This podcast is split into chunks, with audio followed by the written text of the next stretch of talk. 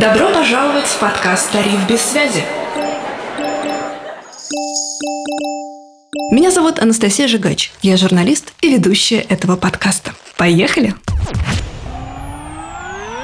Привет, это подкаст «Тариф без связи», в котором известные предприниматели отправляются в путешествие наедине с собой. Меня зовут Анастасия Жигач, я представляю команду РБРУ «Медиа» для тех, кто строит бизнес и карьеру в цифровой экономике. В этом подкасте я приглашаю известных людей и предпринимателей поучаствовать в необычном квесте, оказаться в ситуации, когда у них нет доступа к связи. Зато есть доступ к любимой музыке, книгам, фильмам, отличная возможность побыть наедине с собой. Гость подкаста может отправиться в любую точку мира и взять с собой несколько любимых песен, фильм или сериал, книгу или любимую вещь какую-то. Главное правило – никакой связи, никаких соцсетей. Узнаем, как предприниматели проведут это время и что они скачивают. В самолет, за рулем авто, что слушают, что включают, когда хотят поработать или наоборот расслабиться. Выясним, что они любят слушать, читать, смотреть. Добро пожаловать в наше второе путешествие. Надеемся, оно подарит вам идеи для вдохновения и, конечно, новую музыку в ваш плейлист. Ссылку на плейлист гостя вы найдете в описании. В этом выпуске мы снова отправимся в путешествие. Компанию нам сегодня составит Илья Чернецкий, основатель и генеральный директор CoinKeeper. Это приложение, которым пользуется уже более 800 тысяч человек, и я уверена, что часть из них слушатель нашего подкаста. Можно не объяснять им, что оно помогает вести учет личных финансов. Обычно Илья не дает интервью, и нам очень повезло заполучить такого гостя к себе. И мы будем сегодня говорить и о деньгах, и слушать хорошую музыку, и вообще замечательно проводить тратить время. Илья, добрый день. Куда мы отправимся? Что это будет за место такое? Может быть, какое-то вот путешествие у нас с вами будет в необычное место, может быть, в космос полетим или куда-то в классическую историю. Что мы выбираем? Всем добрый день. Спасибо, что позвали. Давайте отправимся на берег моря. Немножко поплаваем, окунемся в теплое море или в прохладный океан. Отличная, отличная идея. Я вот на самом деле очень люблю плавать, и кажется, что давно не была у моря. Да, просто супер. Давайте туда отправимся. Я сразу скажу про себя, что это это моя мечта сейчас. А вот э, когда последний раз вам там удавалось побывать? Э, давно это было или, может быть, на днях? Полгода назад я был в Таиланде, провел там замечательное время, а. старался выбираться к морю каждый день, но не всегда это получалось. В целом мне очень понравилась эта поездка. Атмосфера очень-очень классная. А вы вообще за что цените такие моменты? Вот нет ли лучшего способа для перезагрузки, чем морской воздух, возможность смотреть на синюю бескрайную гладь? Безусловно, это очень помогает очистить мозг. И вообще у меня не очень хорошо получается отдыхать. Я не умею это долго делать. И когда мне довольно быстро становится скучно, мозг начинает сам возвращаться к работе, но уже на каком-то другом уровне, и приходят какие-то идеи, какие-то мысли, которые ну, в обычной суете, нашей рутине, они не приходят. И для того, чтобы появились вот эти самые новые идеи, новые мысли, и может быть, даже главное это желание их воплощать, э, нужно какое-то время дать себе поскучать. Мне кажется, что действительно вот э, как чем больше мы позволяем себе проветриваться,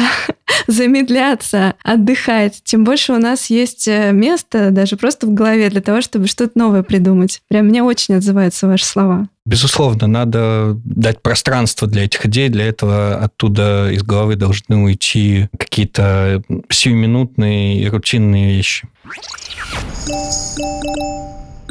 Я напомню правила нашего путешествия. С собой можно взять пять песен, фильм или сериал, книгу, любимую вещь какую-то. Я буду попутчиком и проводником. Договорились? Давайте. Отлично, тогда поехали. Скажите, пожалуйста, вот какую песню вы особенно любите слушать в дороге? Мы поставим ее в нашем плейлисте первый. Вот э, я бы сейчас, знаете, в какую песню включила? Ее исполняет Юрий Антонов. Это «Море, море». Мир бездонный над тобой встают, как зори. Над тобой встают, как зори. Это мое предложение. А чтобы вы вот э, поставили в дорогу, нам нужно добраться до нашего моря, да, до пляжа. Что касается поездки, у меня есть стойкая ассоциация, она меня преследует, наверное, уже, получается, 17 лет с путешествия, которое тогда было в Испанию. Мы как раз-таки взяли в прокат машину и поехали по испанскому побережью от Барселоны до Севильи. И вот это, знаете, лето, горячее испанское лето, раскаленный асфальт. И тогда мы часто крутили песню Brief проекта Telepop Music. Это такая жаркая песня, э, у них еще такой клип э, с медленно купающимися или погружающимися в бассейн людьми, тоже очень мне запомнился. И для меня вот эта песня, она такая, можно сказать, дорожная. Мне кажется, она очень подходит э, для того, чтобы ехать, особенно по каким-то жарким странам, каким-то таким горячим локациям. Just breathe. Отлично, тогда под звуки этой музыки мы начнем наше путешествие. Давайте, раз у вас есть четкая ассоциация, давайте мы представим, что мы мчимся куда-то к Средиземному морю, а может быть даже Атлантическому океану на автомобиле. Вот вы за рулем или предпочитаете наслаждаться дорогой с пассажирского кресла? Кто поведет? А, я, кстати, не отношусь к тем людям, которые не могут представить свою жизнь без руля и получают от этого удовольствие. Я вполне готов сидеть и на пассажирском, и на заднем сидении, чтобы меня абсолютно ничто не отвлекало от пейзажей, от поездки. Ну хорошо, давайте я буду за рулем, я буду вас расспрашивать. Вообще, я слышала, что вы сторонник шеринг-экономики. По-моему, у вас нет автомобиля, или, по крайней мере, вы вот часто пользуетесь и шеринг-историей, да, связанной с авто. Или я не права? Да, да. Мне кажется, я продал свой последний автомобиль в 2015 или 2016 году. С тех пор э, передвигаюсь э, преимущественно на каршеринге, э, иногда на общественном транспорте. Это зачастую быстрее и удобнее. Я думаю, что сейчас многие просто очень удивились, потому что есть какое-то, знаете, ну, распространенное представление о предпринимателе, которое как-то, знаете, очень связано с машиной, в том числе ну, с какой-то статусной или с личной машиной. Вот такой подход, он на самом деле меня очень э, впечатляет и очень радует, потому что, правда, я думаю, что будущее за шеринг экономикой вообще во всех частях нашей с вами жизни. Так что спасибо за любовь к шеринг автомобилям. Пока мы едем на пляж, я хочу немножко поговорить про ваш бизнес. Значит, приложение CoinKeeper появилось в 2012 году. И сейчас это крупнейший по выручке сервис для учета личных финансов в России, по крайней мере. Почему вам до сих пор интересно делать этот проект? Вот с 2012 года, 11 лет уже. Вообще, какая за этим проектом стоит ценность лично для вас? Как вы это видите? Ну, на самом деле, даже 2011 года, вот недавно мы отметили 12 лет, мне кажется важным то, чтобы люди следили за своими деньгами, следили за своими расходами, наращивали капитал, получали э, из этого капитала доходность и стремились э, к такой финансовой свободе, финансовой независимости. Мне кажется, очень важно, чтобы каждый задумался о том, как он будет жить там, через 20-30 лет, когда его текущие источники дохода, возможно, уже не будут э, существовать, может быть, в принципе, ну или или, по крайней мере, из-за, ну, уже какого-то пожилого возраста конкретно для этого человека.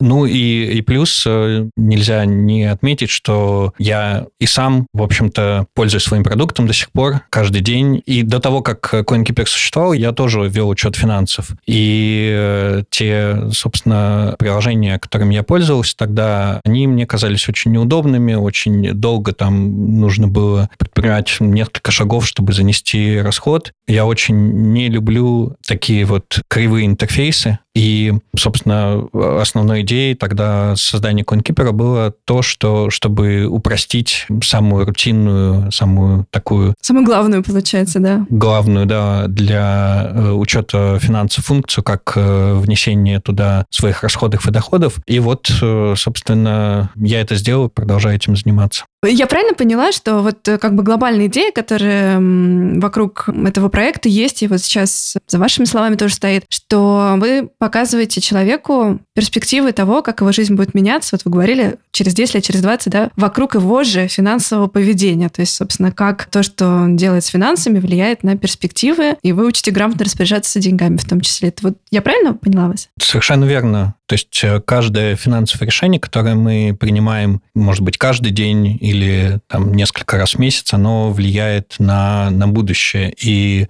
мне кажется, мы редко об этом думаем, что вот какое-то текущее потребление, оно происходит в ущерб э, будущему э, потреблению, потому что потраченные деньги сейчас, да, их уже нет, их э, не будет в будущем, и это вполне способно, ну, ограничивать для многих людей их будущее потребление. И поэтому, мне кажется, очень важно давать эту связь между текущими финансовыми решениями, которые часто принимаются эмоционально и спонтанно, и вот тем, как это влияет на будущее человека, и стараться, даже если решение уже принято, его как-то рационализировать, а если оно еще не принято, принимать его с вот такой вот рациональной точки зрения. Угу, с мыслью, а, в общем, наперед, да, додумать, да. Но на самом деле мы еще поговорим про то, как связаны деньги, жизнь, философия и отношение к деньгам тоже. Это меня очень это интересует. Но сейчас я хотела бы остановиться на таком моменте. Вы сказали, что до создания приложения вы тоже вели учет и ведете его сейчас. А вы помните, почему вы начали вести учет? Не могу сказать, что я помню достоверно. Скорее всего, отчасти это была такая необходимость, чтобы, что называется, не уходить в минус, да, чтобы мои доходы стабильно превышали мои расходы. С другой стороны, опять же, это было давно, я был еще молодой и тратил деньги на какие-то, наверное, не вполне рациональные вещи в тот момент. И в какой-то, видимо, момент я понял, что надо как-то об этом думать и хотя бы начать с того, чтобы записывать, э, куда, собственно, деньги уходят, и, и понимать, на что те деньги, которые я зарабатываю каждый месяц, куда они утекают потому что ну, у меня еще не было тогда какого-то капитала, и я получал деньги, тратил их, получал, тратил, и не хотелось, э, чтобы так продолжалось все время. Наверное, какие-то такие были у меня в тот момент мысли. Может быть, э, дело еще в том, что я, в принципе, люблю цифры, люблю считать, и э, для меня вот это вот понимание того, что все учтено, все посчитано, это такой определенный элемент комфорта личного. А вы помните вот вообще, что вы тогда слушали 12 лет назад? Я понимаю так, что когда все это началось, вы работали в iFree, петербургской IT-компании, да, в подразделении, которое вообще занималось созданием мобильных игр и приложений. Да. То есть вы были наемным сотрудником. И сколько вам было лет тогда, если это не секрет? Мне было 31. 31 год. Тогда Angry Birds, по-моему, как раз в то время стал вообще супер-мега-хитом. А играли в то приложение? Конечно. Ну, мне кажется, все Э, в какой-то момент прошли через Angry Birds, Candy Crush Saga и тому подобные э, залипательные игры. Вот э, я знаю, что как-то вы позаимствовали некоторый подход приложения Angry Birds в приложение CoinKeeper, и это очень оценили ваши пользователи. Расскажите? Да, конечно, я, ну, собственно, вот 2010-2011 год, когда плотно начал заниматься мобильными приложениями, это был такой, в каком-то смысле, переходный этап. Только-только появились айфоны, только-только люди поняли, что можно на экран не просто там тапать э, палочкой, стилусом, а водить по нему, и от этого совершенно новые ощущения, совершенно новые интерфейсные возможности появляются. И, безусловно, мне было очень печально наблюдать, как э, мало приложений эту возможность используют. То есть они э, наследовали, так скажем, интерфейсы компьютерные, где проще кликнуть мышкой, да, но тяжело тащить. А с появлением айфонов, э, с тогда еще маленькими экранами, это было там 3,5-4 дюйма, в два раза, наверное, меньше, чем сейчас. Пальцу было очень, очень легко и удобно по этому экрану водить. Как раз Angry Birds и Fruit Ninja еще была такая игра, они показали, что интерфейсы, они могут быть совершенно другими. Ну, то есть способ взаимодействия человека с эм, экраном телефона, с приложением, которое там живет, оно может быть совершенно другим. И я задумался, как это можно использовать в продуктах, Идея была простая, что когда мы совершаем какую-то операцию по получению дохода или совершению расхода, мы перемещаем деньги из одного места в другое. То есть они, например, из вашего кошелька попадают к какому-нибудь магазину или ресторану. И, собственно, вот этот процесс перемещения денег в какую-то категорию, которая также была представлена монетками на экране, я реализовал в CoinKeeper вот эту вот э, механику перетаскивания монеток, э, которая и в каком-то смысле являлась символом того, что, что деньги уходят или, наоборот, деньги откуда-то приходят. Ну да, то есть такая игровая история, да, которая, во-первых, ты руками, эту, получается, кладешь одну часть денег туда, а одну часть денег сюда. Это просто ну, игровой момент приятный, а с другой стороны, это очень визуально. Помимо того, что это еще и очень удобно с точки зрения пользователя, что не надо никуда ничего вбивать. Это была прорывная история. Да, мы, мы еще тогда э, добавили в результате операции, выскакивал такой чек и срабатывал звук закрывающейся кассы, такой дзынь. Позже мы это убрали, но тогда вот была эпоха э, так называемого скеоморфизма, да, когда интерфейсы, в принципе, подражали реальному миру, да, если помните, там кош кошелечек был такой кожаный, приложение для книжек было в виде полки э, деревянной, на которой стоят книги у Apple. Вот, это все было очень популярно, поэтому вот эту вот связь с реальным миром мы протащили вот вплоть до даже звуков, которые приложение издает. Там монетка падала с характерным звуком, звуком, как она падает, э, ударяясь о кассу, и вот этот звук срабатывающей кассы, как э, финал завершения операции. В общем, такое было время. Это вы сейчас говорите, я прям вспоминаю один э, замечательный хит, который как раз начинается с этого звука, с звука закрывающейся кассы и монеты, которая падает. Вот, друзья, попробуйте вспомнить, что это за трек, а мы к этому обязательно вернемся. Я пока не буду раскрывать интригу. У вас от идеи до старта ушло, по-моему, три месяца. Вообще, вы помните это время? Мне кажется, что это такой должен быть очень напряженный, загруженный период, но вместе с тем, наверное, период большого вдохновения. Вот вообще, я знаю, что вы, когда работаете, музыку не слушаете, но надо же что-то как-то себя вообще включать, мотивировать, что-то вас э, из музыкального мира драйвит, в рабочих моментах, когда нужно сфокусироваться, особенно если нужно очень быстро что-то сделать э, с такой максимальной концентрацией внимания, я периодически включал трек In Motion из э, саундтрека к фильму «Социальная сеть». Он, по-моему, кстати, появился как раз э, где-то в то время, году в 2013 вышел.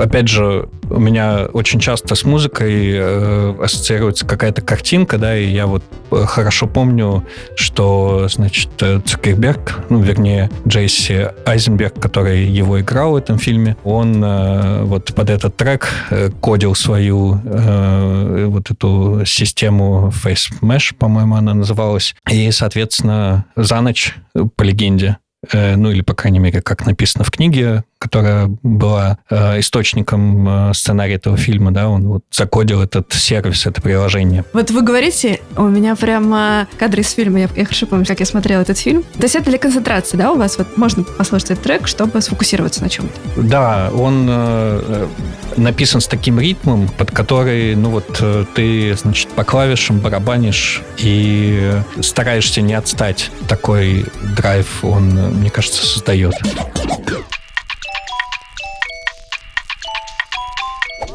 Мне кажется, мы приехали, будем выходить из машины, мы на месте. Пора доставать солнечные очки. Пойдем по песочку, босиком. У нас связи тут нет, мы выбрали специально отдаленный уголок, никто отвлекать нас не будет. Вообще, вот э, я хотела спросить, некоторые люди настолько уже привыкли быть на связи, что для них возможность оказаться с телефоном, который не работает и не подключен к внешнему миру, это уже какая-то пытка. А как у вас? Вообще, вы себя без связи хорошо чувствуете или нет? Мне кажется, уже мало действительно кто чувствует себя хорошо без связи, особенно если, опять же, ты находишься в каком-то рабочем рабочем состоянии, да, ты находишься в рабочем ритме, и у тебя все время есть какие-то задачи, которые от тебя ждут, или ты ждешь кого-то. В этой ситуации, конечно, казаться без связи это некомфортно. Но в моменты, когда вот я знаю, что меня никто не ждет, так скажем, да, я завершил все какие-то важные дела и вполне могу оставить э, бизнес, э,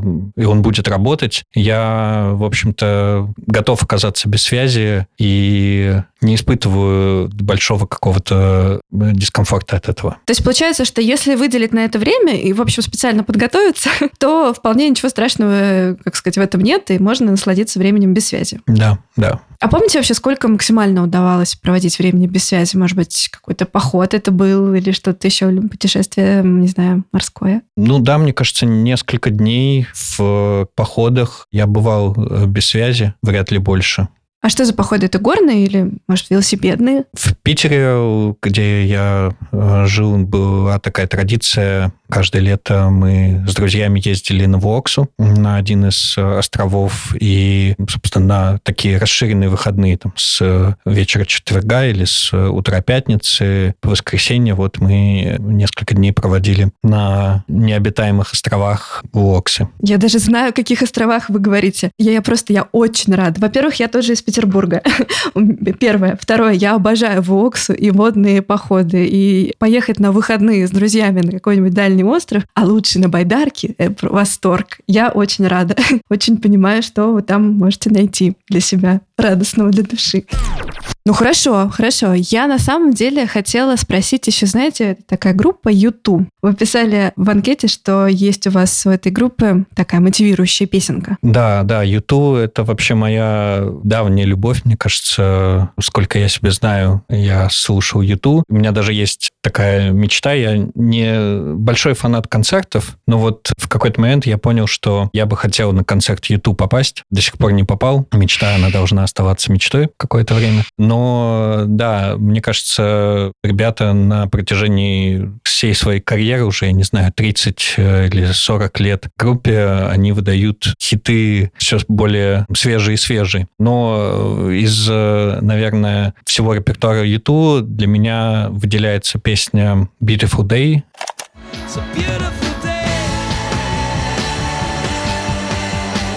Она довольно старая относительно, но это просто песня чистого такого позитива, в каком-то смысле, наверное, чистого счастья такого. И тоже, кстати, подходит нашему сегодняшнему путешествию, потому что в морских, особенно путешествиях, каждый день он beautiful. А вообще вот этот жанр, в котором играет YouTube и другие группы, вам насколько он близок? Потому что мы начали с электронной музыки, и я сначала подумала, может быть, вы чаще слушаете этот формат музыки, но тут that. Мы уже услышали парочку других треков. Что вам больше нравится по направлениям? О, я на самом деле в этом смысле довольно всеяден, ну, за исключением, может быть, каких-то жанров типа шансона. И, опять же, наверное, рэп мне, мне не очень близок, хотя какие-то треки я э, слушаю. Мне кажется, что жанр, он не определяет то, насколько песня хорошая или, или плохая. Согласна. Я очень люблю норвежскую и, в принципе, скандинавскую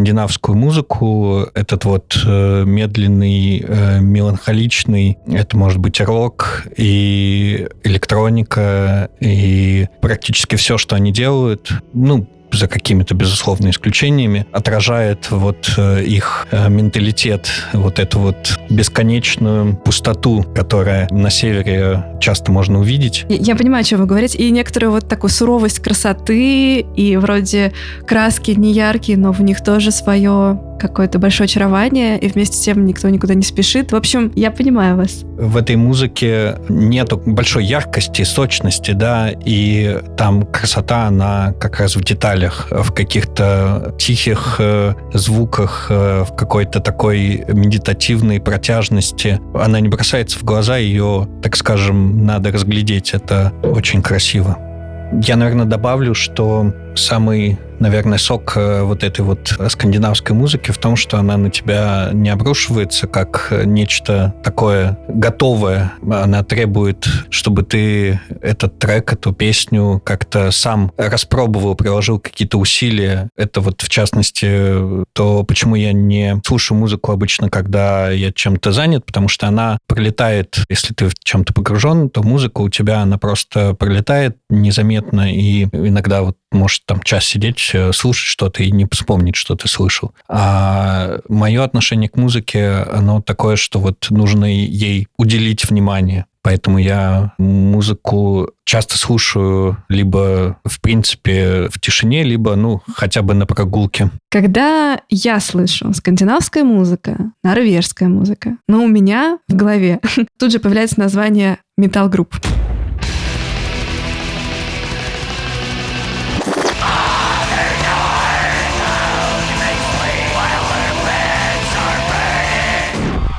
Изыди сатана, на на на на на на но я так понимаю, что мы сейчас не про это совсем говорили. А вы про какие группы? Вот э, если мы говорим про скандинавскую музыку, о чем? Я очень люблю уже больше 20 лет слушаю Сигурос. Это исландская группа, которая играет в таком жанре пост-рока. Совершенно потрясающую музыку они делают. Солист использует гитару и смычок для того, чтобы создавать звук такой своеобразный. Я очень люблю э, норвежскую группу Rexop, финскую, по-моему, группу Puma. В общем, вот для меня э, это скорее такая скандинавская музыка, безусловно, не металл. Ну вот первая группа, которую вы назвали, музыка там меня просто уносит. У них есть треки, которые, понятно, что это не музыка для массажа, не в этом смысле, но она, правда, она заставляет подумать внутрь себя, как-то заглянуть. Вот, может быть, у вас есть какой-то любимый трек? Я очень люблю их старые альбомы, особенно альбом, который... У него, на самом деле, нет названия. На обложку они поместили две скобки. Так он как бы и называется, и у, у треков там нет названий,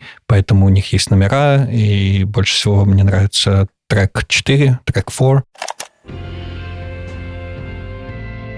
Еще, вообще моя э, так скажем, привязанность к этой группе зародилась э, в, после просмотра фильма «Vanilla Sky». Ну, вернее, он так, по-моему, называется только в американской версии. Это ремейк испанского фильма. Там в конце играет два трека «Сигурос». И вот э, я как раз э, в тот момент и на них подсел. А вообще, э, этот фильм хотели бы пересмотреть? Мы тут по правилам подкаста про фильм тоже говорим, но очень кратенько. Вот если бы надо было бы посоветовать кому-то посмотреть э, хороший фильм, вы бы его бы озвучили, назвали? Конечно. Я вообще этот фильм воспринимаю как такой фильм-саундтрек или фильм-видеоклип, потому что режиссер, который его снял, не помню, если честно, как его зовут, но он прям фанат э, того, чтобы подбирать э, правильные саундтреки. Там очень много хороших песен. Я Наверное, вот э, в первую очередь за это люблю этот фильм. Второе, все-таки, ну, этот фильм провоцирует на то, чтобы подумать о том, что ты за человек, как ты относишься к другим людям. Опять же, как твои решения влияют на твое будущее. Это, мне кажется, лейтмотив этого фильма. Очень хороший фильм, я бы его всем порекомендовал посмотреть.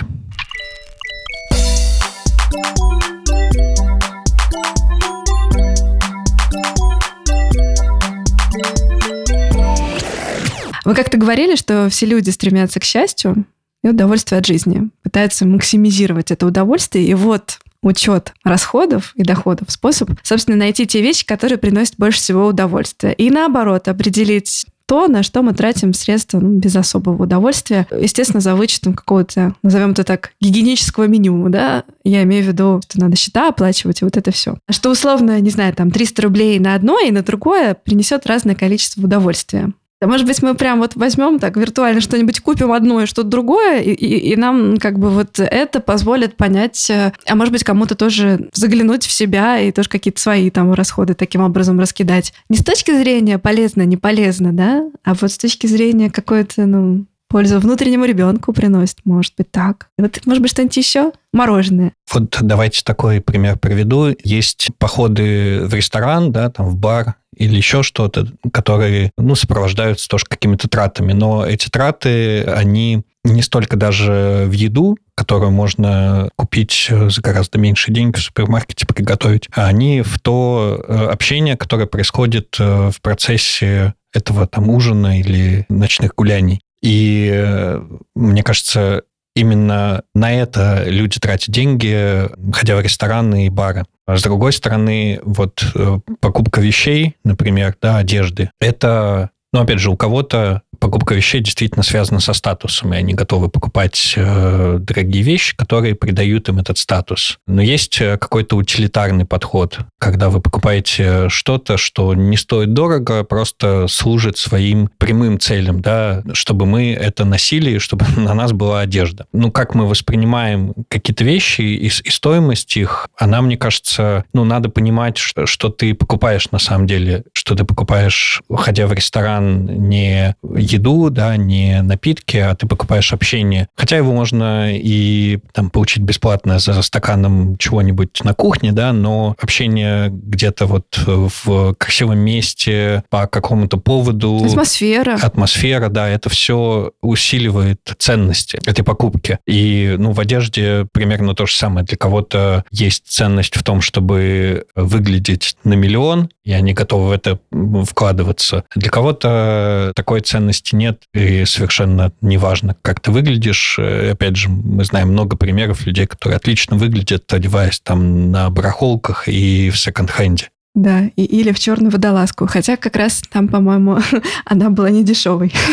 А вот у вас, как у вас это устроено? Вам важно выглядеть на миллион? Нет, э, совершенно не важно. Опять же, вот возвращаясь к автомобилям, ни, никогда не воспринимал это как э, вещь, которая необходима для какого-то статуса. Я знаю, и вы знаете, и многие, я надеюсь, из э, слушателей знают людей, которые ценят другое, ценят хороший разговор интересный, хорошую компанию, хорошие путешествия. Опять же, вот для меня траты на путешествия никогда не были чем-то, на чем я старался э, сильно сэкономить. Потому что эти впечатления, этот опыт, это то, что э, обогащает э, мою жизнь, я думаю, что жизнь многих. Это топливо еще. Да, понятно, что сейчас путешествия стали сложнее и дороже, но как раз вот возвращаясь назад к мысли о том, что разная ценность у разных э, наших статей расходов, и она по-разному нам помогает и зарабатывать тоже в конечном итоге, да, получается, что если мы отдохнули, получили новые впечатления, эмоции, то мы, может быть, и даже какую-то идею, не знаю, для проекта нашли новую, а может быть, просто стали более заряженными на успех, работоспособными. Мне пришло в голову, что вообще деньги настолько важны, что у нас с вами, ну, я имею в виду человечество, очень много песен про деньги. Конечно, не так много, как про любовь, но тем не менее. Даже не то, что песен, прям хитов. Я бы хотела сыграть небольшую игру, тем более мы только что говорили про ресторан. Мы уже давно и долго ходим по берегу вдоль моря. Давайте представим, что мы устроили пикник на берегу моря, у нас тут с вами есть фрукты, лимонад. Есть в качестве развлечения я включу вам три трека, а вы будете говорить, э, добавили бы вы это в плейлист или нет. Каждый из них может помочь нам продолжить этот разговор про деньги, про финансы, про, может быть, какие-то финансовые привычки. Вы не против? Давайте я попробую угадать эту песню с семи нот. О, попробуйте угадать. Хорошо, ладно, я хотела назвать. Я тогда не буду. Но я думаю, что вы знаете ее. Шведская группа, очень навязчивый припев, наверное, самая известная песня про деньги в истории. И мне на самом деле кажется, что она про ваше приложение. Ну, вернее, про тех, кто еще почему-то не скачал его не, и ленится вести учет. Потому что там э, лирический герой говорит, что я работаю, работаю каждый день, и кажется, у меня все еще нет ни копейки. Это очень плохо, но во сне я точно помнила, у меня был какой-то план. Там еще есть э, строчка, что money, money must be funny. Да ведь? Да.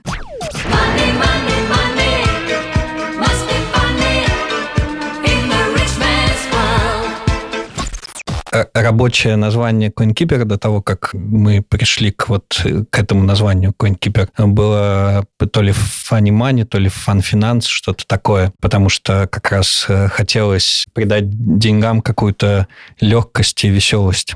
Это, кстати, очень интересно. Когда, как бы я еще это узнала? я рада, что мы с вами вместе, что мы вот решили э, немножечко хитов послушать. На самом деле, ведь правда, это способ как-то выйти из рутины и остановить крысиные бега, и не чтобы, ну, как бы деньги, счета, расходы, доходы тобой управляли, а наоборот, да? Это надо какую-то включить силу воли, чтобы и деньги как раз тоже были в радость, чтобы вся эта история воспринималась как некоторая, ну, игра, наверное, да? Правильно я говорю? Вообще, мы же не любим делать то, что нам не нравится, не прикольно, не, не классно, не лежит душа к этому и именно поэтому многие не думают о деньгах, не думают там, о том, где они, куда они уходят и так далее, потому что это кажется очень скучным, очень каким-то напряжным. И вот как раз э, мы пытаемся с помощью CoinKeeper от этого уйти. А вот э, вообще можете немножко поделиться, кто вот ваш пользователь? Это мужчины, женщины? У меня две гипотезы. Первое, что сервисом пользуются те, кто хочет выйти на какой-то новый доход и сейчас недовольны своим доходом. Или те, у кого все нормально с деньгами, и они просто хотят их лучше контролировать. На самом деле, первый вопрос, который я слышу, когда ну, спрашивают про пользователей, вернее, версия того, кто наш пользователь, это люди, у которых там очень жестко все с деньгами, очень все плохо, и вот им нужно каждую копеечку учитывать. На самом деле, Э, это далеко не так, потому что, мне кажется, люди, у которых вот реально действительно очень мало денег, да, и таких, к сожалению, много, в том числе в России, у них э, нет какой-то иллюзии, куда они уходят. То есть они четко знают, что большая часть денег, к сожалению, уходит на продукты, вот, и оставшиеся то буквально еще на несколько статей расходов. Это печально, но это факт. Наш пользователь, да, он скорее либо тот, у кого есть э, необходимость, потребность э, вообще понимать и помнить и, и знать все те места, куда он рассовал свой капитал. В этом CoinKeeper помогает. Ну и, наверное, да, те, кто хотят э, даже не выйти на какой-то уровень дохода, а обеспечить э, максимальное расхождение между доходами и расходами. То есть э, мы же как раз для того, чтобы сформировать капитал, да, мы его должны чем-то подпитать. Чем мы его можем подпитать? Тем, что у нас остается после того, как мы получили зарплату и потратили ее, или получили какой-то другой доход, э, и, опять же, он куда-то тоже ушел. Ну что, мы добавляем этот трек или не будем в плейлист? сегодняшний? Давайте хотя бы э, ради близости к э, первоначальному названию CoinKeeper. Я вообще в счастье, что мы узнали этот факт. Я, я что-то пропустил. Может быть, вы публично об этом говорили, но... Мне кажется, никогда об этом не говорил. Это приятно. Ну что, я тогда включаю следующую композицию.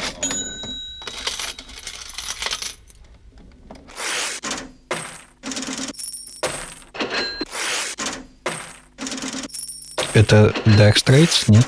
Нет. Нет, ну, этот трек я точно знаю. Наверняка но кто его исполнитель, я забыл. Не, я очень э, хорошо знаю этот трек, и, мне кажется, слушал его не, не один десяток раз. Конечно. На самом деле, если бы мне его так включили, я бы сказала, а, да, конечно, это они, но не сказал бы кто. это Pink Floyd. А, точно, точно.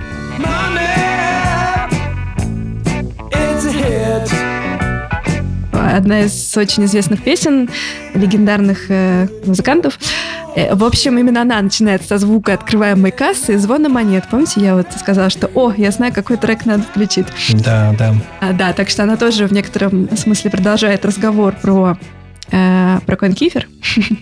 Там есть такие э, строчки «Деньги – это кислород, возьмите эти деньги обеими руками и сделайте тайник». А вообще, я хочу новую машину, икру, у меня есть мечта, Думаю, что я скоро куплю себе футбольную команду. Я не напрямую перевожу, это пересказываю. В общем, вы же знаете все о финансовых привычках россиян. У вас же большая статистика. Скажите, пожалуйста, так это или не так? И вообще, как меняются эти привычки? На самом деле, не то чтобы мы как-то глобально изучаем, тем более локально изучаем э, данные пользователей. Вот, это все-таки так э, этически где-то немножко за гранью, наверное. Поэтому э, мы стараемся эту грань не нарушать. Хотя, конечно, идея того, чтобы хотя бы как-то агрегированно изучать эту информацию, нам приходила, но, наверное, руки так и не дошли чтобы вот э, действительно собирать статистику и там делать какие-то обобщенные выводы, что люди начали там больше тратить на то или меньше на это. Нет, мы такого не делаем. Ну хорошо, а если просто размышлять о том, как меняются финансовые привычки россиян, не на основе вашего приложения, а вообще в целом. У меня есть ощущение, может быть, вы его подтвердите, что некоторая часть сограждан наших, они уже думают в сторону инвестирования. И активно осваивают эти инструменты как раз для того, чтобы ну, сохранить и приумножить вот эту вот разницу между доходами и расходами. И как-то я знаю, что даже приложение тоже идет в эту сторону. Да, мы начали с образования в этой сфере, и я надеюсь, в ближайшем будущем планируем уже в приложении внедрить функции, которые позволяют учитывать э, свои инвестиции и смотреть не просто за состоянием общего брокерского счета, но и что там конкретно с ним происходит, э, какие бумаги растут, падают и так далее. Но на самом деле вот, э, несмотря на весь, наверное, можно назвать это хайпом, который происходит вокруг инвестирования уже последние несколько лет, и большое количество, в том числе, образования в этой области, в реальности, насколько, опять же, говорит нам статистика, которую периодически публикует Мосбиржа, количество именно активных э, брокерских счетов, оно не превышает э, и одного миллиона человек. То есть в масштабах э, страны это, конечно, очень-очень мало. Это, безусловно, больше, чем было еще 10 лет назад, когда, наверное, количество людей, которые инвестируют, исчислялось десятками тысяч. Да? Мы выросли на порядок. Но, опять же, относительно общего числа хотя бы даже экономически активных людей и обеспеченных, тех, кого можно назвать э, средним классом, все-таки э, количество активных инвесторов, ну, активных не в том плане, что они там каждый день сидят э, на бирже, покупают, продают и так далее, а хотя бы раз в месяц пополняют свои брокерские счета. Мы еще далеки и в том числе поэтому мы начали с образования, чтобы это количество людей росло, хотя бы среди наших пользователей. Среди наших пользователей оно тоже не очень большое, не десятки процентов, к сожалению. Но я надеюсь, что все-таки постепенно в финансовые привычки людей будет входить не только учитывать расходы, но и вот ту часть между доходами и расходами, о которых мы говорили, да, которая должна образовываться в идеале каждый месяц, чтобы они этой частью грамотно распоряжались, не просто открывали вклад под относительно, опять же, инвестиционных э, возможностей и средней инвестиционной доходности небольшие проценты, а все-таки занимались инвестициями осознанно с знанием и пониманием дела и пониманием того, куда они вкладывают, почему и какую доходность они могут получить. Ну да, но это, конечно, это значит, что надо, во-первых, э, иметь интерес в этой сфере, во-вторых, эм, ну, потратить какое-то время на то, чтобы разобраться и, в общем, на самом деле продолжать образовываться в этом направлении. Да, мне кажется, что э, тут даже основное не просто вот сесть и разобраться, это я думаю, что многие уже сделали и многие там понаоткрывали. Вот количество открытых когда-либо брокерских счетов, оно на самом деле там превышает 20 э, миллионов в, в России. А вот именно активность или я бы даже сказал регулярность этого, она страдает. И вот за это на самом деле хочется не то чтобы побороться, но как-то этому способствовать. У вас же есть телеграм-канал еще, который рассказывает в том числе и про это. Я имею в виду правила денег. Да, у нас э, есть э, и вот основной телеграм-канал «Правила денег» и телеграм-канал «Правила инвестиций», так скажем, дочерний или сестринский, который как раз посвящен именно вопросу инвестирования. Поэтому мы уже давно идем в этом направлении. Ну и Надеюсь, что скоро мы это все поддержим и внутри э, самого приложения. То есть можно будет с помощью вас э, уже не только знания получать, но и инвестировать? Ну, пока не, инвестировать, но хотя бы э, видеть э, результаты и статистику по своим инвестициям. А, где-то в других приложениях вы просто будете наглядно это показывать, получается, да? Да. Да, здорово. Сейчас, наверное, сделаем паузу, послушаем третий трек.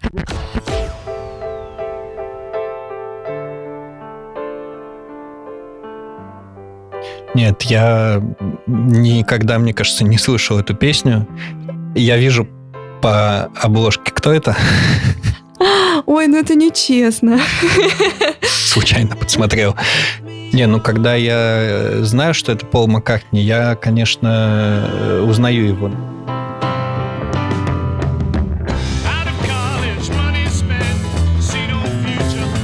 Я вообще удивилась, что это вообще с альбома э, Abbey Road.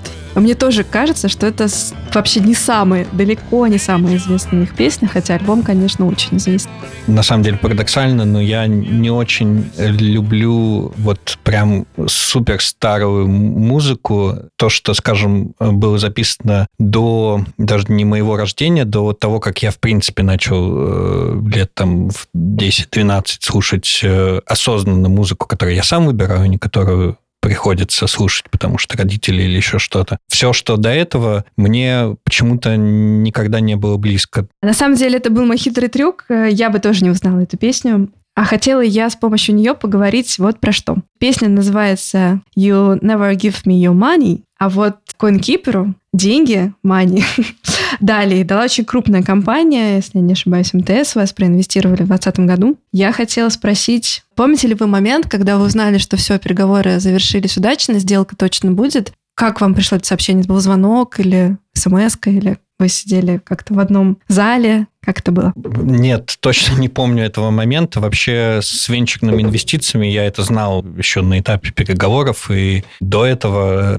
все может накрыться медным тазом в любой момент. Поэтому пока у тебя нет денег на счету, у тебя сделки нет. Поэтому вот, наверное, по-настоящему я понял, что все, сделка есть, когда деньги пришли на счет. Я тогда подумал, что у нас не то чтобы много занял процесс переговоров по времени, но он был очень интенсивный, очень плотный и, э, ну, в какой-то степени выматывающий, безусловно. И вот э, в тот момент я подумал, что вот было не просто прийти в эту точку, а придя в нее, я понял, что на самом деле все самое сложное только начинается, потому что теперь надо эти деньги грамотно потратить, надо показать тот рост, который мы заложили в модели, в обещание того, подо что мы берем деньги. И это, наверное, и в действительности оказалось более сложной задачей, чем, чем просто получить деньги. Да, это, кстати, между прочим, очень хорошее замечание для всех тех, кто сейчас находится в процессе фандрайзинга. А что за чек был?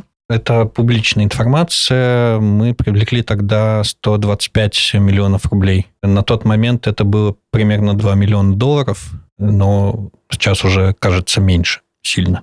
Это для вас был счастливый момент? Ну, в общем, это как знак качества, что проект, в который вы когда-то поверили, инвестировали свое время, прежде всего, в самом начале, я имею в виду, верят и крупные корпорации. Ну, венчурный фонд, я понимаю, это был, но тем не менее, это же опытные ребята, которые не один проект посмотрели и посчитали. Да, безусловно. Но, опять же, это не был какой-то один момент, да, это, это было, было размазано в течение всего переговорного процесса. Я думаю, что даже наиболее яркий э, момент был в том, что вот э, когда первый раз пришел фонд, э, его руководитель сказал, вот мы хотим вас инвестировать, да, тогда еще там не было условий, не было никакой работы над этим проведено, просто вот тот факт, что в принципе в нас готовы вложить, и это было, ну, во многом первый шаг был сделан именно фондом, хотя до этого мы пришли в акселератор, МТС Стартап Хаб, и мы пришли туда не за деньгами, а скорее за тем, чтобы получить э, сотрудничество с банком, и мы его получили. А вот каким-то таким неожиданным, но приятным бонусом оказалось то, что в итоге э, фонд в нас поверил и инвестировал. Вообще вот есть какая-то музыка, которая у вас вот а, ассоциируется с каким-то счастливым моментом в жизни? Да, это, наверное, совершенно из другой, так скажем, части моей жизни. Музыка, которая, с одной стороны, очень любит э, слушать моя дочка, с другой стороны, этот трек был в полуфинале или даже в финале из двух э, песен, которые играли на моей свадьбе, на нашей свадьбе. Это трек Rainbow Sia,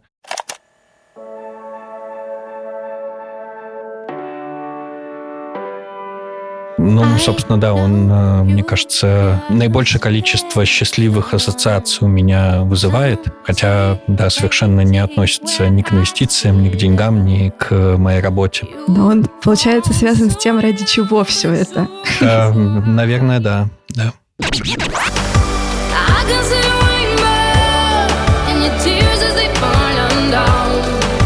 Вот, кстати, э, очередной пример того, насколько разнообразны и странны порой мои вкусы. Мне кажется, вот наоборот лукают те, которые говорят, я слушаю только металл, все. Просто они еще, не знаю, не послушали Шостаковича, словно, или Сия. Ну, это правда, многим такой музыкальный снобизм мешает открывать для себя хорошую музыку, да. которая может действительно быть в самых разных жанрах в том числе и в поп-музыке. Да, да, совершенно верно. И вообще большое спасибо, что вы так вот нам приоткрываете двери в один жанр и, и, и в другую музыку абсолютно, да, и в третью. Вот за каждым что-то стоит, что действительно мы можем вот э, намотать себе на ус.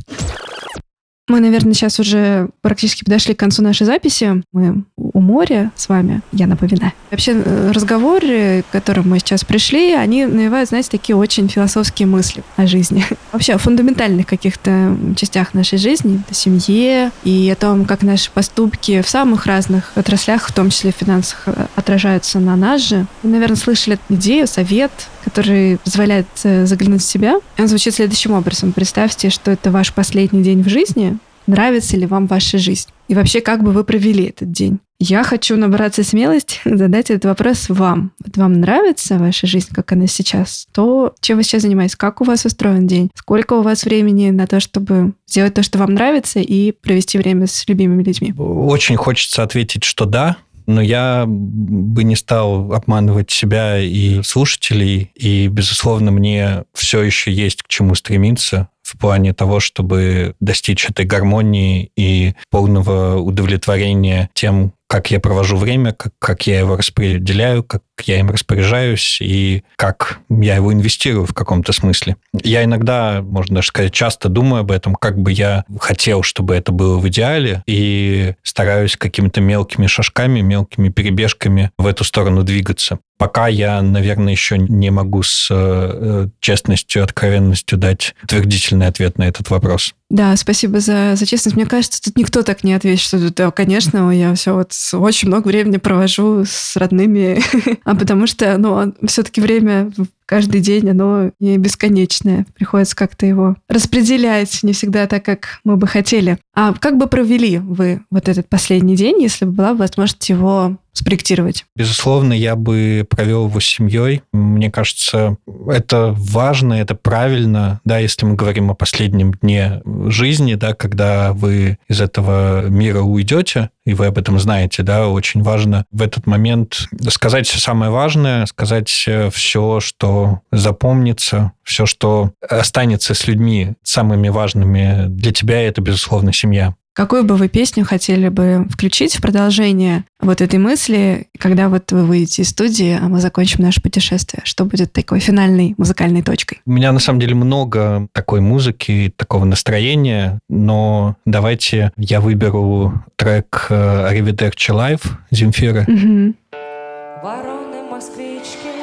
именно в ее живой версии. Его не так просто найти, как обычную версию, но живая концертная версия, она очень сильно отличается от э, той песни, которую, я уверен, все слышали, Аривидерчи. Она старая и одна из самых популярных у Земфира. И, откровенно говоря, достаточно депрессивная. И вот в своей концертной версии Земфира, я думаю, с каким-то уже другим настроением, это довольно поздняя запись, она ее сделала в такую очень светлую позитивную сторону. Мне кажется, она очень хорошо подходит и для последнего дня, и для завершения нашего сегодняшнего разговора.